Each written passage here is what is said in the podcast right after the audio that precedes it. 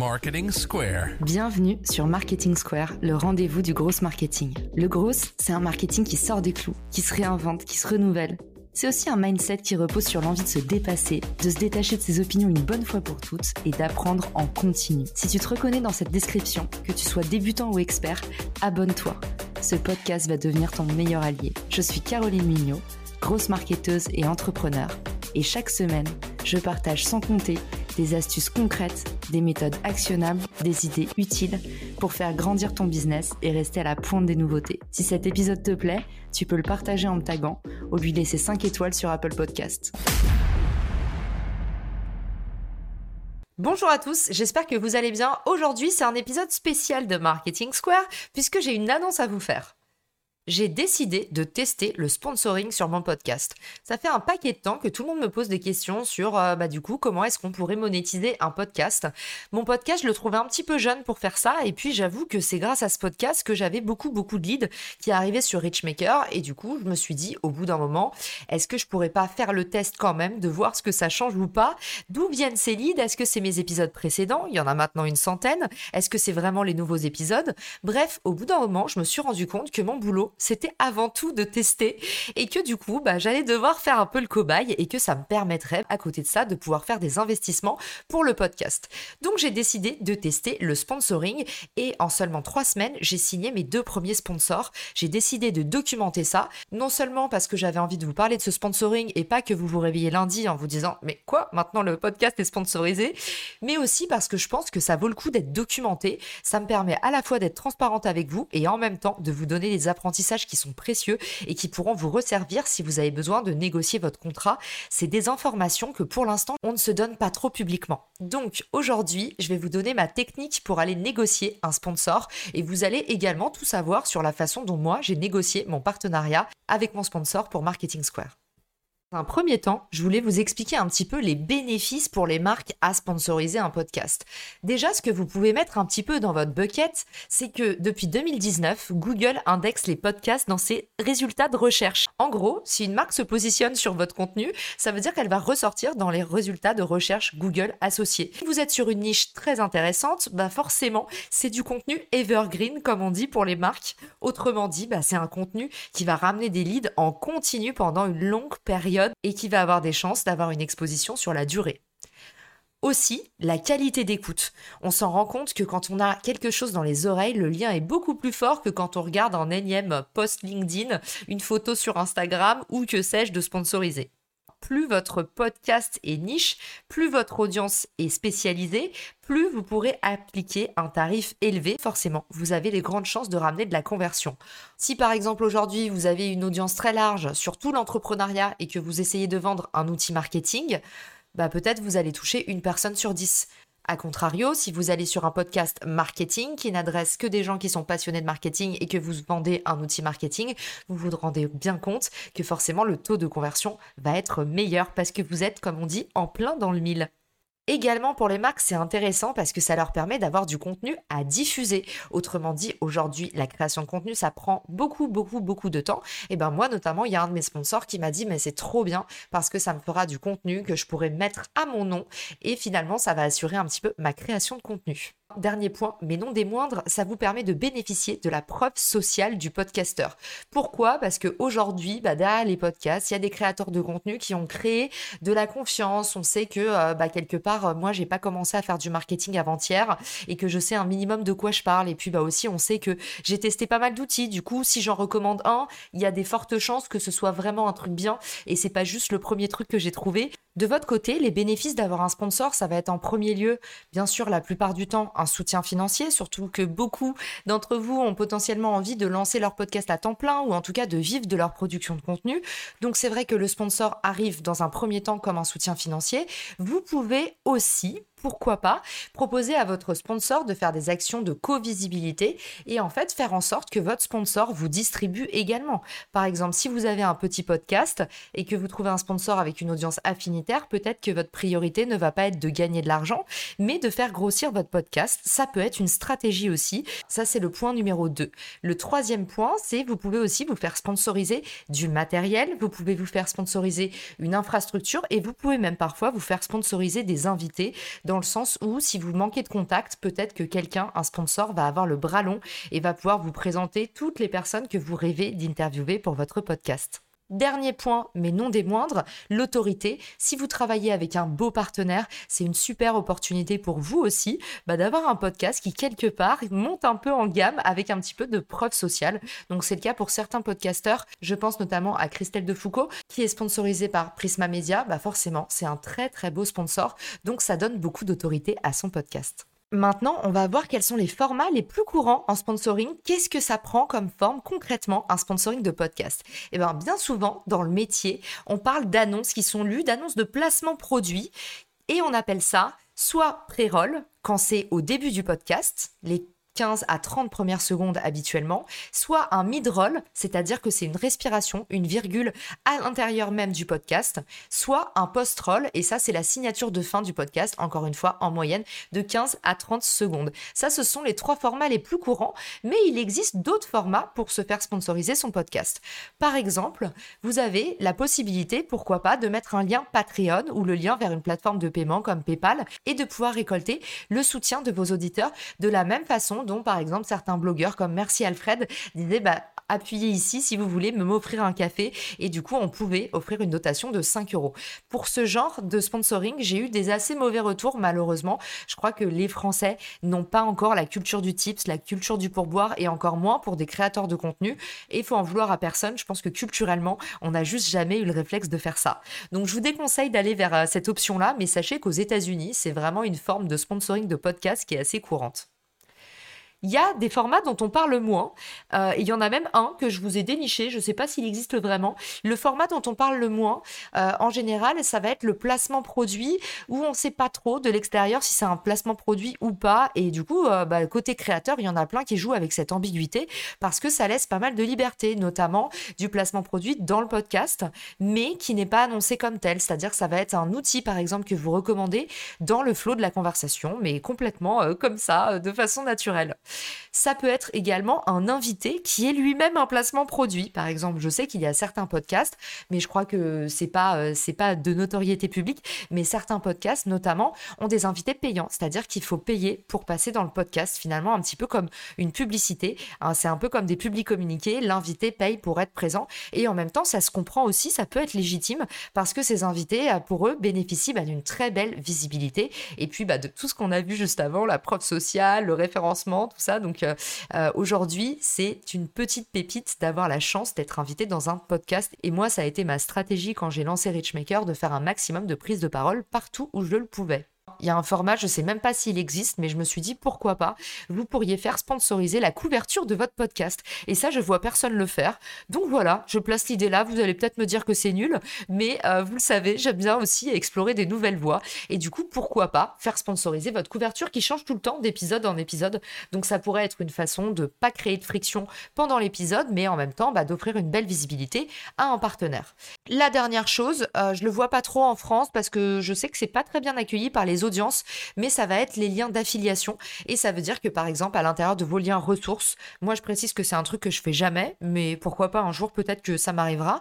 Mais du coup, à l'intérieur de vos ressources, vous pouvez mettre des liens euh, qui vous rapportent des commissions en fonction des clics. À savoir que pour ceux d'entre vous qui écoutent cet épisode, si vous voulez faire sponsoriser votre podcast, sachez que ce format-là, honnêtement, les liens traqués, sur mon podcast à moi en tout cas m'ont relevé qu'il y avait très très peu de clics sur la section description. Donc pour vous protéger, assurez-vous de ne pas vendre ça aux marques parce que vous risquez d'avoir des déceptions. Alors maintenant qu'on a compris que le sponsoring d'un podcast c'était gagnant-gagnant, comment est-ce qu'on peut faire pour identifier le bon partenaire? Et eh bien tout simplement, le bon partenaire ça va être un outil, un produit, un professionnel dont vous connaissez les services, dont vous connaissez la qualité que vous utilisez et qui, selon vous, pourrait être un super match avec votre audience. Donc la meilleure façon de valider un partenaire, c'est de demander à 5 personnes de votre audience si elles trouveraient que ce serait un bon match. La meilleure façon de valider un sponsor, c'est également d'aller vérifier dans vos chiffres quantitatifs, aller regarder à quoi ressemble votre typologie d'audience, âge, sexe, localité, pourquoi pas. En tout cas, allez regarder un petit peu à qui vous vous adressez aussi à l'échelle macro. Enfin, assurez-vous d'être cohérent par rapport aux sponsors que vous choisissez. Par exemple, si vous faites toujours tout à l'arrache, n'allez pas faire un partenariat avec un grand groupe parce que forcément, vous savez que la marque va vous imposer des standards d'exigence et de rigueur que vous ne pourrez peut-être pas tenir. A contrario, si vous êtes complètement contrôle fric, évitez de trouver un sponsor qui va être un petit peu à l'arrache. En gros, vous avez compris pourquoi j'en parle avec tellement de facilité, c'est que trouver un sponsor, c'est exactement comme identifier un partenaire. Un premier temps, il va falloir valider que vous ayez une audience affinitaire. Ensuite, il faut valider que vous ayez la même façon de progresser ensemble et de travailler. Dernièrement, il va falloir vérifier que vous êtes complémentaires en termes de vos attentes. En gros, si vous remplissez toutes ces conditions avec votre partenaire, vous êtes certain que c'est un partenariat gagnant-gagnant qui va bien se passer sur le long terme. A contrario, s'il y a un doute, comme on dit, c'est qu'il n'y a plus de doute. Si dès le début de la collaboration, vous avez un truc qui vous gêne, il faut mieux pas aller plus loin et arrêter dès maintenant. Si je vous dis ça, c'est que d'expérience, en fait, quand on est créateur de contenu, on est sur un marché qui est tellement pléthorique, qui est tellement exigeant, qu'en fait, vous avez moyen de décevoir vos audiences très vite et que tout simplement, bah, aujourd'hui, on met beaucoup, beaucoup, beaucoup de temps à se constituer une audience et la chute peut être très rapide à partir du moment où vous décevez. C'est-à-dire que vous pouvez avoir un auditeur fidèle qui vous a écouté 90 fois sur des excellents épisodes. Et si malheureusement vous faites un épisode qui le déçoit, il y a moyen qu'il vous boude et qu'il se désabonne définitivement. Et c'est comme ça, c'est la dure loi du marché. Donc faites vraiment attention dans votre choix de sponsor. Ne vous dites pas, oh, il y aura quelques épisodes dont je suis pas vraiment fier, mais c'est pas grave. En fait, si potentiellement ça peut être grave, surtout si vous êtes en train de vous constituer une audience si vous êtes en début d'activité, faites extrêmement attention à préserver cette confiance qui vous est accordée. Ensuite, une fois qu'on a identifié un petit peu le genre de sponsor ou en tout cas des marques en particulier avec lesquelles on a envie de travailler, qu'est-ce qu'on fait? Eh bien déjà, je suis obligée de vous dire que l'outil que j'ai développé, Richmaker, bah forcément, on n'est jamais aussi bien servi que par soi-même.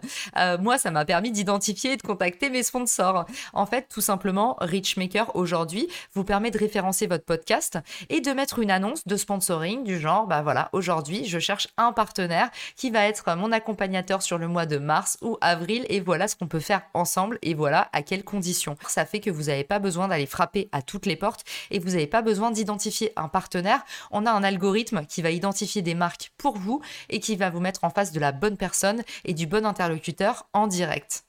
Si vous préférez passer en direct, il vous suffit tout simplement bah, d'aller regarder sur LinkedIn, de contacter des directeurs marketing, de contacter des community managers, des content managers, tous les gens qui de près ou de loin seraient affiliés à un service marketing. Attention, essayez de viser les décisionnaires. Si c'est une petite boîte par exemple, vous devriez directement contacter les fondateurs.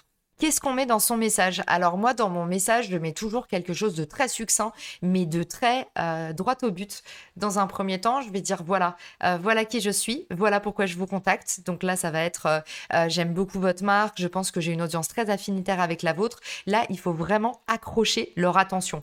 Tout de suite, ne parlez pas de vous pour parler de vous, parlez de vous pour parler d'eux. Qu'est-ce que vous avez en commun Donc ça, c'est la base quand vous allez démarcher un partenaire, c'est être très clair sur ce que vous proposez et les bénéfices que le partenaire pourra en tirer. Ensuite, si vous pouvez faire un mail qui fait maximum 4-5 lignes, c'est vraiment parfait. Je vous invite à aller regarder dans la rubrique Académie de mon site Richmaker. J'ai mis exprès une section où je mets les meilleurs messages pour aller prospecter des partenaires, quel que soit le type de partenariat que vous voulez mettre en place.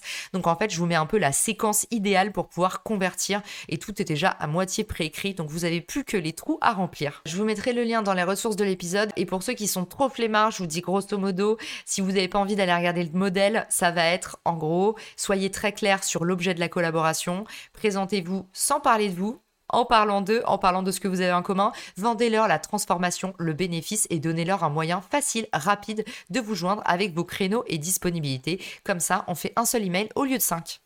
En termes de support, comment est-ce que j'ai mis en place mon offre de vente? Eh ben, j'ai pas fait un site internet, je me suis pas compliqué la vie.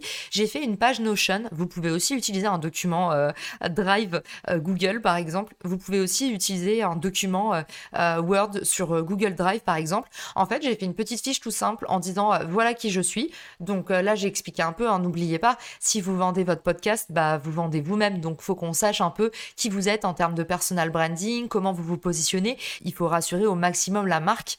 Pour qu'il soit sûr que bah, vous avez les épaules pour porter ce partenariat et que vous êtes aussi quelqu'un de stable, c'est-à-dire que vous n'êtes pas quelqu'un qui du jour au lendemain pourrait causer par exemple du tort à la marque. Et ça, c'est la phobie totale des annonceurs.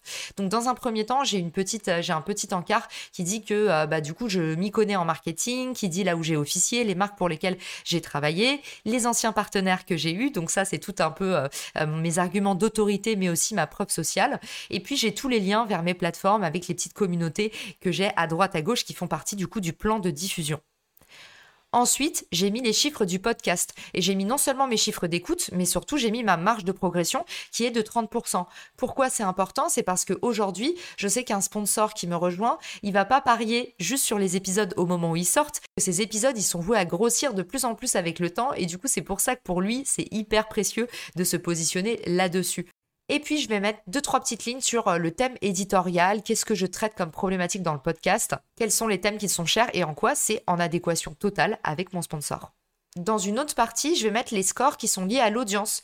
Et là, en fait, l'idée, c'est de prouver que vous êtes le meilleur, vous êtes incontournable sur votre marché. Donc là, allez-y avec tout ce qui est preuve sociale, euh, les classements, un maximum de data pour montrer où se trouve votre audience, en quoi elle est pertinente avec la cible et en quoi aujourd'hui, vous avez aussi des retours qualitatifs, c'est-à-dire les avis Apple Podcast. Moi, par exemple, j'ai mis un petit QR code pour qu'on puisse flasher et tomber directement sur mes avis Apple Podcast où on voit que bah, le podcast, il est vraiment apprécié. C'est pas que des chiffres.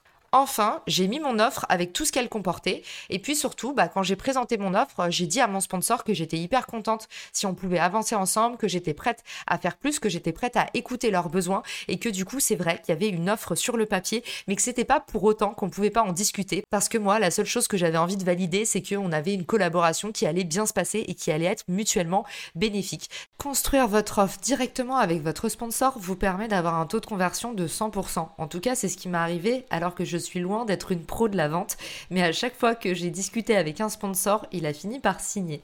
Si vous êtes un jeune podcasteur, ne vous mettez pas trop la pression parce qu'à partir du moment où vous avez signé, quelque part vous êtes engagé et c'est exactement la même problématique qu'on a quand on est entrepreneur et qu'on fait rentrer éventuellement des investisseurs. Si vous vous posez la question de combien vous pourriez être payer pour votre podcast, posez-vous plutôt la question de combien est-ce que vous avez besoin dans un premier temps. Si c'est votre premier sponsor, posez-vous cette première question pour faire une offre, une première offre qui soit vraiment alléchante. L'idée, c'est de faire un espèce de prix de lancement et après, en fonction du retour de vos partenaires, vous allez avoir des choses à montrer, vous allez avoir de la data pour pouvoir aller chercher des prix plus élevés et des sponsors éventuellement plus prestigieux. Mais comme je vous disais, mon conseil, c'est de commencer petit. Si vous venez de vous lancer, Prenez ce dont vous avez besoin, grandissez avec un partenaire et voyez ensuite comment est-ce que vous pouvez revendre vos excellents chiffres pour monter en gamme au fur et à mesure de l'année. En moyenne, les CPM aux États-Unis, c'est communiqué comme étant entre 18 et 50 dollars. En France, on parle plutôt de 55 à 150 euros. Honnêtement, ça dépend. Moi, j'ai envie de vous dire, vous savez, le conseil qu'on donne tout le temps dans ce podcast, c'est la valeur d'une communauté ne se mesure pas à sa taille, mais c'est davantage à quel point c'est difficile de réunir ces gens-là. Autrement dit, on va plus regarder le taux d'engagement. Si c'est une personne qui a beaucoup d'expertise, bah forcément, c'est quelque chose qui peut se revendre plus cher en termes de marque personnelle parce que la confiance, le lien généré est plus haut. Vous avez compris, il y a vraiment plein de critères. N'hésitez pas à m'envoyer un message avec vos questions si vous avez. Maintenant, je vais vous parler de comment est-ce qu'on facture un client en sponsoring. Si vous avez décidé d'avoir un soutien monétaire sur votre podcast, en général, les, chez les podcasteurs, ce qui s'applique le plus souvent, c'est le CPM, autrement dit coût par mille. Donc le coût par mille écoutes. Donc vous allez lui dire sur cet épisode que tu sponsorises, j'applique un coût de 50 à 150 euros toutes les 1000 écoutes. Vous pouvez soit utiliser des plateformes qui vont changer tout simplement à partir de 1000 écoutes le sponsor, c'est des placements de, de, publicité automatique, soit vous pouvez faire signer un contrat à votre partenaire comme quoi il s'engage toutes les 1000 écoutes à vous rémunérer un certain montant. Il y a aussi le CPA. Le CPA, c'est le coût par acquisition. Et dans ces cas-là, votre partenaire vous rémunère uniquement à la performance. Et il va dire, par exemple, bah, moi, à chaque fois que quelqu'un s'inscrit avec le code promo que tu as donné dans le podcast, ou à chaque fois que quelqu'un clique sur le lien traqué qui est dans la description, et ben, à partir de ce moment-là, en fait, moi, je te donne 10, 15, 20, 100 euros. Donc ça, c'est le CPA.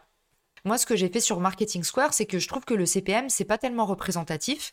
Euh, j'ai envie que mon sponsor, ce soit plus qu'un sponsor, ce soit un partenaire. C'est-à-dire que moi, après avoir fait autant de partenariats, j'ai pas du tout envie de vendre de l'espace publicitaire sur mon podcast. Moi, l'idée, c'est de grandir avec mes partenaires. Et du coup, si je me mets avec un sponsor, c'est quelqu'un qui m'apporte de l'aide, mais en fait, c'est aussi quelqu'un qui m'apporte euh, de la visibilité, c'est aussi quelqu'un qui nourrit ma création pour mes épisodes, euh, c'est quelqu'un sur qui je peux compter, c'est quelqu'un qui va me permettre euh, potentiellement de déléguer par exemple la partie montage. Donc en gros, moi quand je me mets avec un sponsor, c'est tout sauf tu m'envoies ton truc et puis bah moi je te lis le message que tu m'as demandé de lire. Mon podcast, je le diffuse via la newsletter du podcast. Je vous invite à vous inscrire si vous l'êtes pas, c'est dans les ressources de l'épisode pour recevoir en fait tout de suite le petit pitch qui va avec, euh, qui va avec l'épisode. Et via LinkedIn le plus souvent. Pourquoi? Parce que ça apporte de la force à mes invités, ils adorent ça. Et aussi parce que bah, du coup, moi, ça me permet de promouvoir l'épisode. Aujourd'hui, ce que j'ai fait, c'est que j'ai proposé à mon sponsor de non seulement bénéficier de la qualité d'écoute sur le podcast, mais en plus d'être présent sur les posts LinkedIn. Et du coup, c'est un petit hack que je vous donne. En fait, ça marche très bien de faire de l'upsell si vous avez vous-même des canaux de diffusion sur votre podcast. Si vous considérez que votre sponsor, il vous rapporte de l'autorité, et moi, j'ai trop hâte de vous dévoiler qui j'ai choisi, mais forcément, bah, c'est un sponsor dont je suis hyper fière, avec qui je rêvais de bosser. Et donc, du coup, à partir de ce moment-là, bah, vous vous dites, toutes les plateformes où je communique sur mon podcast, pourquoi est-ce que je pourrais pas en même temps communiquer sur mon sponsor? Finalement, c'est comme un partenariat. Mon partenaire, ça devient un peu mon buddy pendant toute la durée du sponsoring.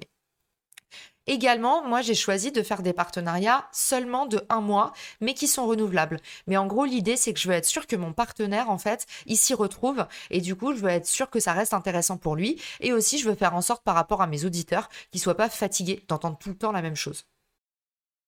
Si vous êtes complètement perdu dans euh, la somme que vous pouvez demander à un éventuel sponsor, je vous invite à regarder le Reach Calculator. C'est un outil gratuit, je vous le mets dans les ressources de l'épisode, qui vous permet en fait à partir de vos scores moyens d'audience de calculer la valeur de votre contenu. Et du coup, vous pouvez indexer votre nombre d'écoutes, votre nombre de vues sur LinkedIn, votre nombre de vues sur euh, Instagram et regarder un petit peu bah, combien votre contenu. En tout cas, c'est un outil que j'ai mis au point parce que je me suis rendu compte qu'il y avait une vraie douleur chez les créateurs et chez les marques et tous ceux qui faisaient du partenariat en général à comprendre vraiment bah, la valeur de leurs audiences. Et pourtant, nos audiences sont des trésors. Donc euh, aujourd'hui, j'espère que euh, ce petit outil permettra davantage de collaboration, que ce soit marque à marque, que ce soit podcasteur à podcasteur ou podcasteur à marque. En tout cas, j'espère que cet épisode vous a plu, que vous y voyez plus clair dans le sponsoring, la façon dont, un, on peut bénéficier d'un sponsoring dans les deux sens, côté marque et côté podcasteur, la façon dont on peut ensuite identifier le bon partenaire,